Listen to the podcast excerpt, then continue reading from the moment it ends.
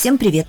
Я Марина Ступина, врач-педиатр, эксперт по грудному вскармливанию, прикорму, сну, детско-родительским и семейным отношениям и основатель школы для беременных и мам «Принятие».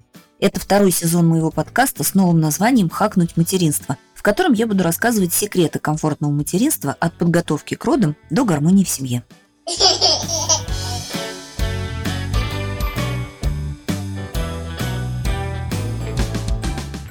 Сегодня мы официально начинаем второй сезон подкаста. Ровно 8 месяцев назад я выпустила первый выпуск подкаста под названием «Диалоги про детей» и получила от вас очень большой отклик. Более 30 тысяч прослушиваний в 67 странах. Спасибо, дорогие слушатели, за ваш интерес. Я верю, что мой подкаст помогает вам справляться с трудностями материнства и не допускать ошибок. В первом сезоне в 13 выпусках я разобрала сотни самых популярных вопросов мам про разные аспекты жизни с ребенком, Встречи в роддоме, разные типы вскармливания, прикорм, быт, развитие, воспитание, социализация и многое другое. В новом сезоне я решил расширить тему выпусков с взаимодействия мамы с ребенком до изменений после рождения ребенка во всей семейной системе. Я помогу вам хакнуть материнство и с помощью простых, но гениальных инструментов сделать свою жизнь с ребенком комфортной и счастливой. Начать второй сезон я хочу с темы, которая на протяжении многих лет собирает самое большое количество откликов и комментариев среди подписчиков. Это тема про внутрисемейные отношения и конфликты в семье в первые годы жизни ребенка, которые неизбежно возникают, если члены семьи оказались не совсем готовыми к изменениям, связанным с появлением малыша. Название сегодняшнего выпуска ни много ни мало «Испытание ребенком. Как родить и не развестись». Да, название сильное привлекает внимание однозначно, но это не ради хайпа. Оно просто действительно лучше всего отображает суть кризиса, с которой начинает сталкиваться семья после рождения ребенка. Я вам сейчас немножечко накидаю теории, а потом буду отвечать на ваши вопросы, связанные как раз с внутрисемейными отношениями и с тем, что происходит в семье после рождения ребенка. Как я всегда говорю, когда мы заранее себе стелим соломку, когда мы заранее готовимся к тем сложностям, которые нас ожидают, когда мы заранее изучаем карту подводных камней, мы, соответственно, значительно облегчаем себе дальнейший процесс и минимизируем риски всяких ошибок.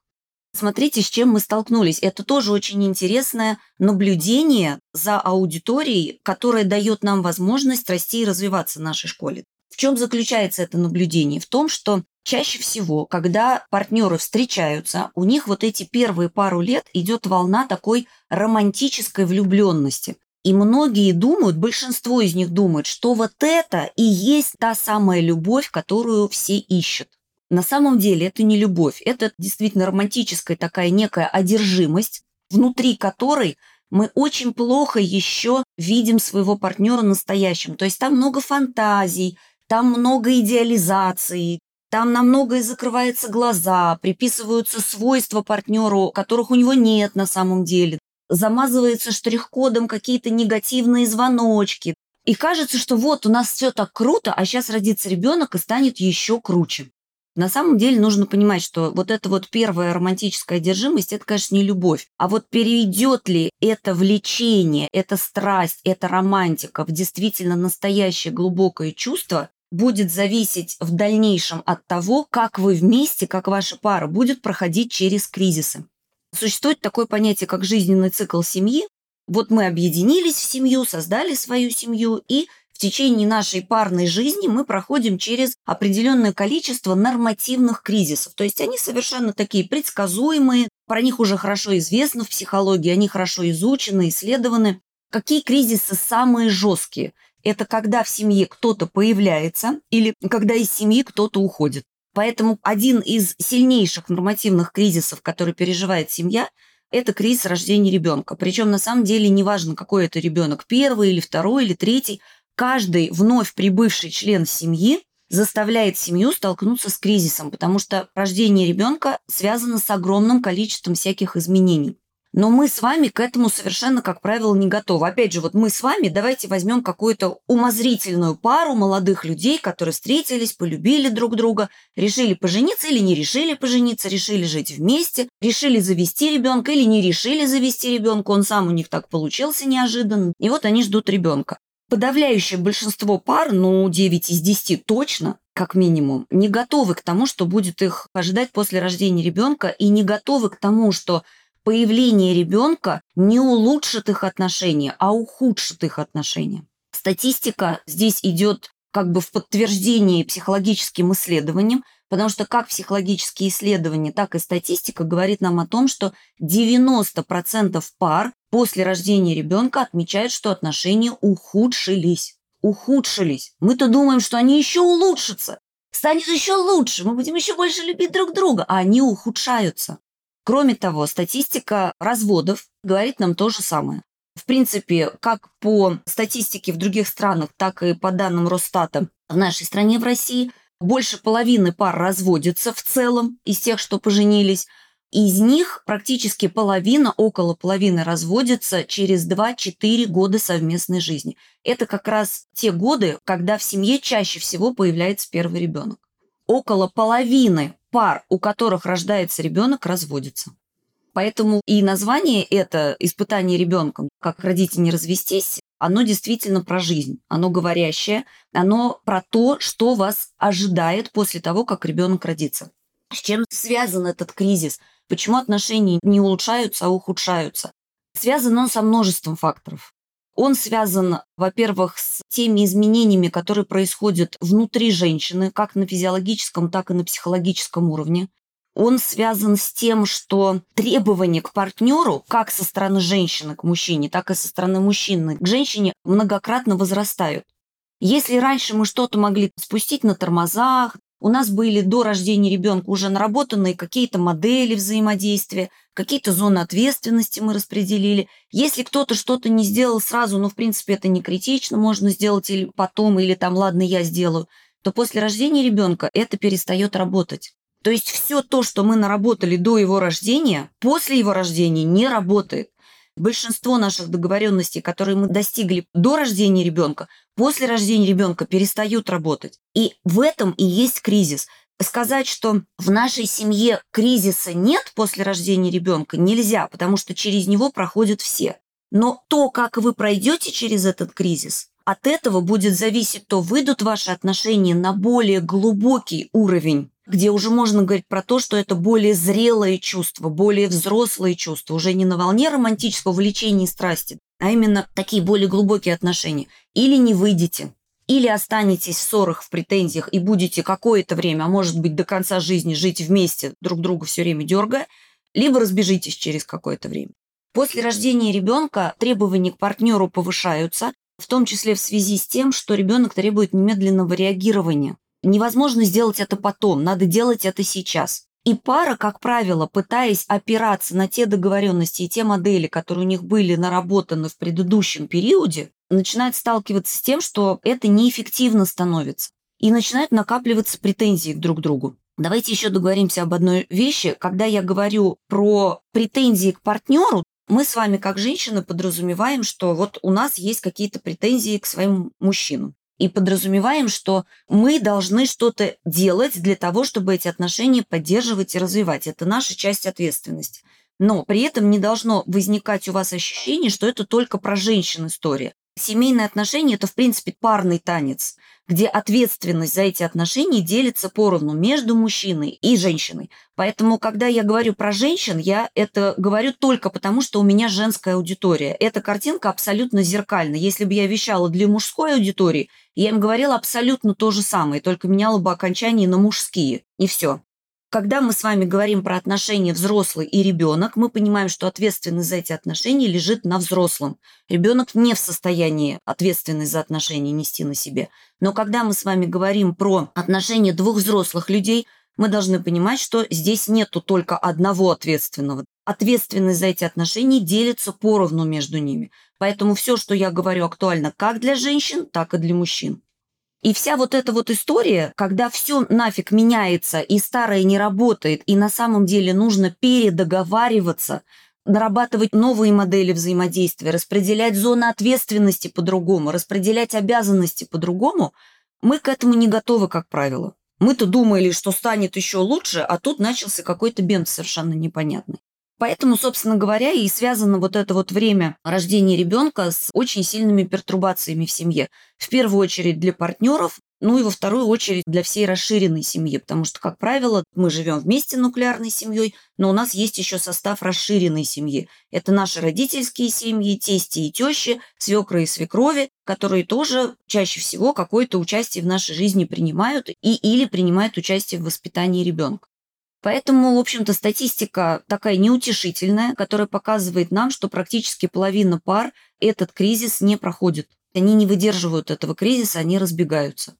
Поэтому сегодня мы с вами, собственно, и собрались поговорить об этом кризисе, как об одном из подводных камней, которые вас ожидают после рождения ребенка. Про кризис этот можно говорить и узнавать про него, и работать в этом направлении как до рождения ребенка, это всегда более эффективно, так и после рождения ребенка. То есть это не значит, что если ребенок родился, то ну все, уже поезд ушел. Нет, поезд никогда не ушел, мы с вами на то и люди, а не животные, что у нас всегда есть возможность выбора, у нас есть возможность взрослеть, мудреть, развиваться, учиться чему-то новому. Ребенок своим рождением нам в очередной раз предоставляет эту возможность усваивать новые навыки, в том числе не только в родительских отношениях, не только по отношению к ребенку, но и усваивать новые навыки в парных отношениях, в партнерских отношениях. Мы, как правило, с вами к этому кризису подходим совершенно не умея разговаривать друг с другом. Опять же, вот эта волна романтической влюбленности и страсти нам мешает. Мы идеализируем друг друга, и разговаривать мы не умеем. Разговаривать в каком плане? Мы можем что-то на позитиве обсудить, вместе порадоваться. А вот когда мы входим в точку, где наши взгляды на что-то, в частности, на выращивание, кормление, уход, воспитание ребенка расходятся, или в точку, где расходятся взгляды по распределению зон ответственности или обязанностей, кто что кому должен, начинают возникать конфликты, и для нас это часто бывает очень большой неожиданностью, потому что, опять же, мы-то ожидали, что будет еще лучше, нас ребенок сейчас объединит, а он, наоборот, начинает нас разъединять, тем самым давая нам возможность научиться новым навыкам, научиться слышать друг друга, научиться снять с себя и с партнера маски, видеть его настоящим, видеть его недостатки, учиться договариваться и так далее. Мы не умеем это делать. Почему? Потому что нас в детстве никто этому не учил. И примера такого конструктивного диалога при решении конфликтов у нас с вами нет, потому что ни родителей наших не научили разговаривать друг с другом и преодолевать спорные моменты конструктивно, ни бабушек и дедушек не учили. Но это просто связано в том числе и со всякими разными историческими пертурбациями, которых в истории нашей страны уж вагон и маленькая тележка. Нам бы выжить было, нашим родителям, нашим бабушкам и дедушкам, там не до привязанности, там не до эмоционального интеллекта – там выжить, детей бы вырасти, чтобы выжили. То есть другие задачи стояли. Сейчас мы с вами, я считаю, очень благополучное поколение, которое, в общем, живет в благополучных условиях по большей части своей.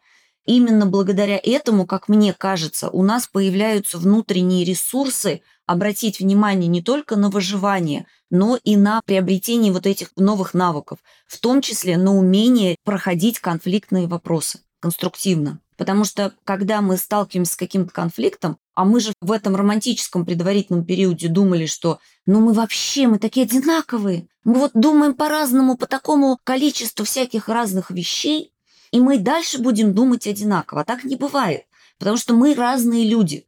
Исследования говорят о том, что даже однояйцевые близнецы, то есть два человека с абсолютно идентичным набором генов, у них все равно есть вещи, в которых они не сходятся, в которых у них разные мнения, даже если они росли вместе в одной семье, потому что это все равно разные люди. Что уж говорить про нас с партнерами.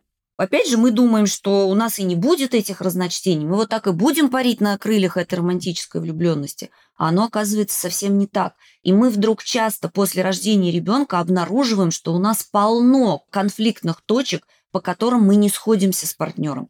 И если мы не умеем эти конфликтные точки проходить конструктивно, наши отношения начинают ухудшаться, а никак не улучшаться. Поэтому еще раз повторю, что вот это название «испытание ребенком», оно очень жизненное, потому что это действительно одно из таких нормативных испытаний, которое ожидает семью.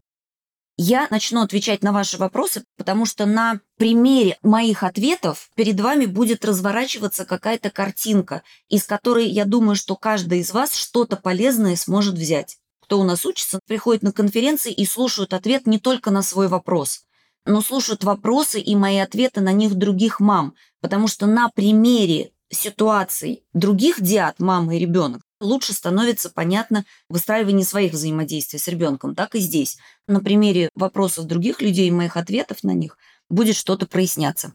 Муж не берет на себя ответственность. Это первый вопрос от Дианы. Не хочет принимать решения, хочет, чтобы я решала и разруливала. Часто укоряет, что я не могу спланировать и тому подобное. То есть, по сути, я должна сама придумать, найти, позвонить, решить вопросы т.д. и т.п. Мне бы хотелось, чтобы муж сам тоже думал во благо семьи, решал вопросы, проблемы, принимал решения. Если бы было его желание решения, то ничего бы не делал, сидел дома, только ел и спал. Так как он такой безинициативный, предлагаю ему различные варианты, например, какой шкаф купить или в какой день пойти на прогулку за покупками. Если, например, пригласили нас в гости и нужно к определенному дню времени ответить, он чаще всего не будет отвечать. Муж по будням работает, у нас двое маленьких детей, я с детьми дома. Что посоветуете? Как замотивировать мужа брать на себя ответственность по решению бытовых и семейных вопросов? На работе он очень ответственный и старательный. Диан, это не только Диана касается, для всех. Одна из основных мыслей, которые мне хотелось бы, чтобы вы вынесли с сегодняшнего эфира, и, может быть, вы придете на наш курс, который раньше назывался «Семья. Шаг навстречу», но многие наши ученицы не понимали, о чем этот курс, поэтому мы его переименовали, и я сегодня дам вам на него скидку по промокоду «Семья». Как применить промокод? Переходите по ссылке в описании выпуска на сайт курса «Испытание ребенком. Как родить и не развестись» и оформите заказ. Перед оплатой у вас появится поле для применения промокода. Вводите туда слово «семья», неважно, строчными или заглавными буквами. Система пересчитает вам цену со скидкой. И далее выбирайте любой удобный способ оплаты. Мы принимаем к оплате карты всего мира. Можно оформить рассрочку или платить частями. Рассрочка у нас есть от 3 до 12 месяцев, то есть всего от 1000 рублей в месяц. И все. После оплаты хоть карты, хоть в рассрочку вы сразу получаете полный доступ ко всему курсу. В течение 15 минут вам на почту придет письмо с доступом. Приходите учиться и строить гармоничные отношения с мужем и старшим поколением семьи после рождения ребенка. Ну а мы продолжим. Если вы вынесете из нашего эфира и или из нашего курса только одну единственную мысль, мне хотелось бы, чтобы эта мысль была следующей. Мы не можем переделать другого человека. Мы не можем никого замотивировать, Потому что, когда мы говорим про взрослого человека, это его внутренняя мотивация. Переделываться, меняться ли ему или не меняться, это может быть только его решение. Мы не можем менять другого человека. Когда мы входим вот в это противостояние, в эту конфликтную точку, нужно понимать, что в любом споре, в любом конфликте, в любом недопонимании не существует одной единственной объективной абсолютной реальности. Не существует такого, что в этом споре кто-то однозначно прав, а кто-то однозначно не прав. Всегда нужно понимать, что в этой конфликтной точке реальности две. И обе субъективные, и обе по-своему правильные и по-своему неправильные. И если мы хотим действительно разрешить спор, если мы хотим действительно конструктивно проходить эти конфликтные точки, нужно понимать, что если мы в этих спорах и в этих конфликтах будем настаивать на том, что наше, мое восприятие является единственно правильным, а это автоматически подразумевает, что восприятие партнера, его точка зрения неправильная, нужно понимать, что никогда мы этот спор не разрешим. И мы не пройдем эту конфликтную точку конструктивно. Каждый останется при своем. Когда мы ставим перед собой задачу доказать партнеру, опять же, напоминаю вам про зеркальные, неважно, это со стороны женщины или со стороны мужчины идет, когда мы ставим перед собой в споре задачу доказать партнеру, что мы правы, а он не прав, мы становимся с ним по разные стороны баррикад. Мы друг против друга. Мы превращаем этот спор в амрестлинг, где один из нас должен проиграть, а другой должен победить. Но так не работает в семье. Если кто-то из нас проиграл, это значит, что проиграли мы оба. Когда мы ставим своей задачей убедить партнера в правильности своей позиции, вместо того, чтобы понять его позицию, эта ситуация обречена на провал. Представьте, как по-другому будут выглядеть споры и как по-другому будут выглядеть конфликты, если оба партнера, и мужчина, и женщина, встанут с одной стороны баррикады, будут вместе против проблемы, а не друг против друга. Представьте, если вы оба будете считать своим главным делом в любом споре понять позицию партнера. Вы эту задачу будете перед собой ставить, а не навязать ему свою точку зрения и рассказать ему, что он не прав. Вот эти вот моменты – это самое главное, что должно проникнуть в голову и что потом там должно повариться. И это главное осознание, которое дает вам возможность начать проходить конфликты по-другому. Возвращаюсь к вопросу Дианы. Диан, мы не можем переделать другого взрослого человека, изменить другого человека, мы не можем его замотивировать. Это его выбор меняться или не меняться, это его выбор делать что-то или не делать. Но это не значит, что мы должны молчать в тряпочку, игнорировать свои потребности и мириться с тем, что нас не устраивает. Это значит, что мы должны разговаривать про то, что нас не устраивает. Но, как я сегодня уже говорил, разговаривать мы, как правило, совершенно не умеем. Потому что мы начинаем общаться не экологично, мы начинаем выяснять отношения, мы начинаем кидаться друг в друга обвинениями. Как только мы начинаем обвинять партнера и объяснять ему, что ты не прав, а я права, у партнера автоматически включаются защиты. Так работает наша психика. Если на тебя нападают, значит, нужно защищаться. И таким образом своими обвинениями и нападениями мы блокируем у партнера возможность услышать нас потому что мы первые начали нападать, и он вынужден защищаться. Но если на меня нападают, значит, надо защищаться.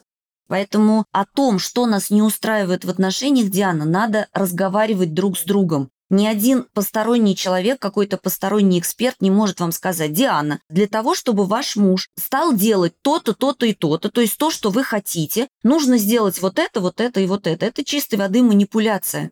Близкие доверительные отношения эмоциональные, насыщенно, строятся не на манипуляциях, на доверии. На доверии, на безопасности. Я могу тебе доверять. Что такое доверие? Это же очень сильная уязвимость. Почему мы очень часто перестаем слышать друг друга и все время конфликтуем? Потому что мы перестали друг другу доверять. Потому что я сначала была вся тебе открыта, ты раз мне сделал больно, два мне сделал больно, три мне сделал больно, и я волей-неволей начинаю наращивать броню, и я перестаю тебя слышать. Я стараюсь свою уязвимость спрятать от тебя, потому что кто так может еще сделать мне больно, как близкие люди? Никто. Чем ближе человек, тем больнее он мне делает, потому что тем больше я перед ним открыта. Он знает мои больные мозоли, уязвимые места и так далее. Поэтому здесь нет ответа на вопрос, как и с ребенком. Что мне делать, когда он?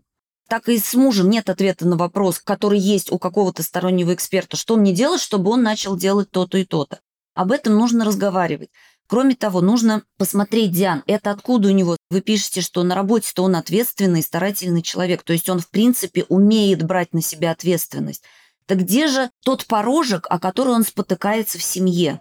Во-первых, нужно здесь посмотреть, какую позицию по отношению к своему мужу занимаете вы. Потому что, опять же, вспоминаем, что семья – это парный танец, это зеркальная очень частая история. Не всегда, но очень часто. И если я по отношению к мужу занимаю материнскую роль, я общаюсь с ним не на равных взрослый со взрослым, а сверху вниз, родитель с ребенком. Я тебя сейчас научу быть отцом. Я тебя сейчас научу быть мужем. Я сейчас тебя замотивирую. Я сейчас тебя заставлю брать на себя ответственность. То мужчина остается в позиции ребенка. У него же есть родитель, и это вы. То есть проинспектировать свою позицию в отношениях с мужем. На равных ли эта позиция? Почему я за это зацепилась? Потому что формулировка вопроса немножечко мне говорит о том, что, может быть, это ваша история. Конечно, я могу ошибаться, я ничего про вас не знаю. Но часто я попадаю, что называется, просто проанализируйте это. Кроме того, для того, чтобы лучше понять, почему партнер в семье не готов к ответственности, нужно посмотреть, а как в его семье было. Мы с вами, когда создаем уже свою семью, выходим из родительских семей и создаем свою семью, автоматически начинаем подтягивать родительские модели вот сюда. Причем каждый из нас по умолчанию считает, что то, как я вижу распределение ролей в семье, автоматически это же видит и партнер. А это совершенно не так. Потому что мы пришли из разных семей. Какая у него мама, какой у него папа, как у них было принято, какую позицию там папа занимал в семье, брал ли он на себя ответственность, был ли в принципе этот папа или его воспитывала мама и бабушка. Вы вышли замуж за человека с каким бэкграундом? Вот про это все нужно разговаривать. И возвращаемся к тому, что мы садимся разговаривать не с целью объяснить партнеру, что он не прав, а наша точка зрения правильная, а с искренним стремлением узнать точку зрения партнера и понять, почему она для него объективна. Она субъективна, так же, как и наша точка зрения субъективна. Но он считает, что она объективна, так же, как и мы считаем, что она объективна. У нас своя правда, у него своя правда. Поэтому вот про это нужно разговаривать. Кроме того, Диан, я бы посмотрела, а как было у меня в семье. Если возвращаться к моему предположению, что, может быть, вы занимаете роль мамы по отношению к мужу, посмотрите, а у вас в семье как было, если эта роль есть, а вы ее откуда взяли? Какое положение ваш папа в вашей семье занимал?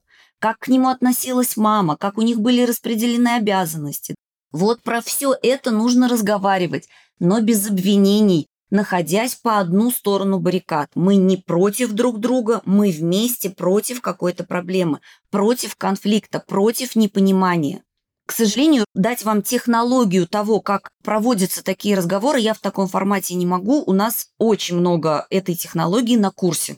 Поэтому я вас приглашаю, приходите, потому что это большой блок информации. У нас отдельный там блок уроков про принципы экологического общения. Здесь суть в том, для того, чтобы проходить конфликты конструктивно, и тогда каждый новый конфликт, пройденный конструктивно, выводит нас на новый уровень отношения, более глубокий, более понимающий друг друга. Мы начинаем все ближе и ближе друг к другу подходить, все лучше и лучше друг друга понимать. И наши отношения углубляются, углубляются, углубляются. Если мы друг против друга, и мы все время друг друга обвиняем и доказываем, что ты не прав, а я права, тогда наши отношения все хуже и хуже и хуже. Мы все дальше, дальше, дальше, мы все больше, больше, больше защит выстраиваем. Поэтому очень важно здесь правильно технологию выстраивать таких переговоров. Потому что если просто начать в очередной раз капать друг другу на мозг, еще раз, неважно, кто это делает, это жена по отношению к мужу или муж по отношению к жене делает, то это будет неэффективно.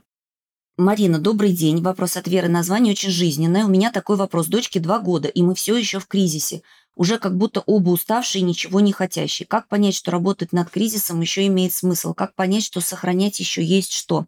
Я бы ответила так. Мы должны понимать, что по большому счету мы с партнером ничего друг другу не должны. Мы не мама и ребенок, да, или папа и ребенок. Мы двое взрослых людей, и наше партнерство, наше супружество, оно не на должен держится. Оно держится на хочу я этого или не хочу. В этих отношениях есть для меня ценность или нет. Я хочу их сохранить или не хочу их сохранить.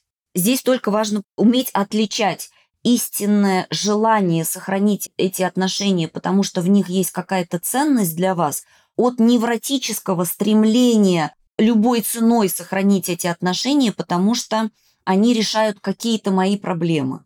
Например, я нахожусь в инфантильной позиции, я не могу, там, я не знаю, ну вот как у меня было, я вам буду рассказывать про вот эту мою абьюзерскую историю. Там совершенно нечем гордиться, но это просто опыт, который может подсветить для кого-то из вас какие-то свои вещи, на которые вы до этого не смотрели. Как у меня было, невротическое стремление сохранить отношения, потому что это отношения созависимые. Я не могу без этого человека почему-то. Взрослая позиция – это когда я могу без этого человека жить, потому что я умею отвечать за себя, я могу себя обеспечить, я могу организовать себе свою взрослую жизнь, у меня она есть, у меня есть свои интересы, у меня есть своя жизнь. И, в принципе, я могу жить без этого человека, но я не хочу. Я хочу быть с ним. А инфантильная позиция – это я не могу без него жить, это слияние. У меня было слияние, потому что я была совершенно в инфантильной позиции. Я не могла себя обеспечивать. У меня было ощущение абсолютно отсутствия собственной ценности. Я никакая. Кому я еще нужна? Если я живу с этим ощущением, а кто же меня обеспечит? А кто же обо мне будет заботиться? Я-то всего этого не умею делать. Я-то хочу, чтобы был кто-то, кто обо мне заботился. Тогда мы будем изо всех сил сохранять эти отношения не потому, что они для нас являются истинной ценностью, а потому что мне без этого не выжить, как мне кажется. Раньше мы в семье объединялись, потому что нужно было выжить. Потому что если ты один, шансы на выживание твои резко снижаются. Тебе нужна поддержка, тебе нужна помощь для того, чтобы выжить. У нас общество очень сильно изменилось. Мы сейчас живем в очень сложно организованной социальной структуре, которая выстраивает социальные институты, которые позволяют нам прекрасно выживать в одиночку. Совершенно не обязательно сейчас создавать семьи. Прекрасно можно жить одному, потому что тебя общество поддерживает этими социальными институтами. Так почему же мы тогда по-прежнему объединяемся в семьи?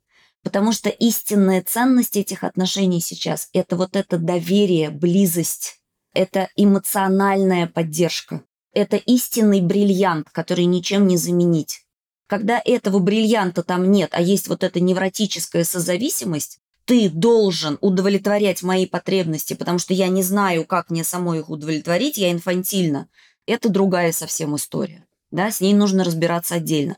Но если вы понимаете, что вот этот бриллиант там есть, когда-то было это доверие, это близость эмоциональная, вы готовы были открываться этому человеку, и вы хотите этих отношений, и вы хотите, чтобы они были близкими, тогда есть что сохранять. И тогда нужно понимать, что для этого необходимо присоединяться к партнеру, к его состоянию, к его интересам, к его мыслям. Если искреннего интереса в вас нет, в этих отношениях, то притворяться совершенно бессмысленно. Во-первых, зачем? Во-вторых, партнер это прекрасно будет чувствовать.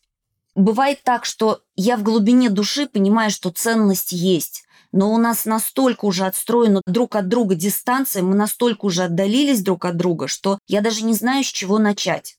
Можно попробовать пробудить к себе вот этот интерес неподдельный, попробовать понять, почему ему это интересно, почему он все еще здесь, Почему он все еще сохраняет эти отношения? Почему он не развернулся и не ушел?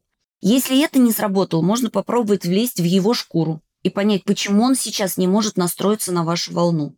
Есть такое упражнение, такая техника коучинговая, когда вы описываете проблему сначала со своей точки зрения, вот прям произносите вслух. Вы это можете сделать без коуча, просто вам для саморефлексии дам это упражнение. Вы садитесь и прямо вслух, ну, можно про себя, можно вслух, озвучиваете. Можете меня представить перед собой и мне рассказать вашу проблему. Вот так-то, так-то, да, вот я это вижу вот так, вот так. Мне вот это, вот это там обидно. Я вот это, вот это чувствую. Потом можно для чистоты эксперимента пересесть, например, на другое место или на другой стул, представить себе своего партнера и прям влезть в его шкуру, представить, что сейчас я Саша, я вот так выгляжу, я вот так разговариваю, я вот так чувствую. И прямо вот все, что через вас пошло, все, что в голову приходит, начать это озвучивать. Как я в роли своего мужа, я Саша сейчас, да, я вижу эту ситуацию вот так. Можете на диктофон себе записать и переслушать потом. Потом желательно вернуться в свою роль, немножечко порефлексировать про то, что вы сейчас услышали со стороны партнера, как бы а потом выйти в третью роль и войти в роль человека, который для вас имеет авторитет. Для кого-то это буду я, для кого-то это будет какой-то учитель по жизни, который есть у человека. Для кого-то это будет бабушка, очень мудрая, которая всегда помогала. Для кого-то это будет какой-то другой эксперт-специалист. Для кого-то это будет религиозный деятель. Для кого-то это будет Бог. Для кого-то Иисус Христос. Неважно. То есть какая-то фигура, которая для вас является большим авторитетом. И вы входите в эту фигуру и рассказываете, как эта фигура видит эту ситуацию со стороны. Она не вовлечена в нее, она вообще в стороне. Как она ее видит и какой бы совет она дала. И потом вот это вот все проанализировать. Это очень помогает влезть действительно в шкуру партнера и понять, почему он сейчас не готов настроиться на вашу волну. Если и это не получается, можно попробовать реанимировать зачатки хотя бы близости, интереса к друг другу, начав заботиться о партнере, проявляя элементарные какие-то признаки заботы. Тебе чайку налить? Муж едет с работы. Слушай, я готовлю ужин. Какой тебе сегодня сделать салат? Или что ты хочешь, чтобы я тебе приготовила? Тебе не жарко? Мне кажется, душно. Может, окошко открыть? Тебе не холодно? Тебе пледик принести? И это дает очень сильное чувство защищенности партнера. Попробуйте, опять же, поменяться местами и представить, что ваш партнер, с которым у вас сейчас большая уже эмоциональная дистанция и много защит друг от друга, вдруг приходит и начинает проявлять вот такие, в общем-то, незначительные штрихи, которые говорят о том, что вы ему важны, ему не все равно. Вы прям почувствуете, как внутри этот лед начал плавиться. Мы же можем это сделать по отношению к партнеру. Если вы понимаете, что ничего не работает, все умерло, этого бриллианта там нет больше в этих отношениях, там нечего восстанавливать, ну, значит, и восстанавливать уже нечего. Тогда нужно садиться и честно об этом разговаривать. Давай друг друга послушаем, вот как мы сейчас оцениваем наши отношения. Я вот так и вот так. Я теперь готова послушать тебя. И уже от этого отталкиваться. Опять же, здесь не должно быть обвинений. Не ты виноват в том, что я не хочу. В я-сообщениях мы разговариваем. Я чувствую, я думаю. Мне вот так. А как тебе? Расскажи мне. Я искренне хочу послушать, что у тебя. Как ты сейчас? Что ты думаешь про это? Как ты чувствуешь себя в этом? Как ты видишь перспективы или ты не видишь перспективы? И уже от этого отталкиваться. Потому что если у обоих все умерло, никто не видит этого бриллианта, то тогда и бороться не за что. Тогда нужно просто уже думать на перспективу и выстраивать отношения порознь. Распределять ответственность уже по-другому, разъезжаться и так далее. Я надеюсь, что я ответила, Вера. Дорогие слушатели, если вам знакома ситуация, которую мы только что разобрали, и вы хотите наладить мир в семье или подготовиться к будущему кризису после рождения ребенка, то переходите в описание выпуска и скачивайте гайд с тремя первыми шагами, которые гарантированно помогут вам улучшить отношения. Спойлер, в гайде есть ссылка на бесплатный видеоурок с простой техникой оздоровления отношений с вашими близкими, и результаты не заставят себя ждать. Ну а если вы хотите узнать мою историю абьюзивных отношений, того, как я смогла выйти из них, подписывайтесь на мой телеграм-канал по ссылке в описании выпуска. Также в телеграм-канале я отвечаю на ваши вопросы голосом, делюсь лайфхаками комфортной жизни с детьми, раздаю бесплатные гайды и чек-листы, провожу полезные эфиры с другими экспертами по теме здоровья малышей. До скорых встреч!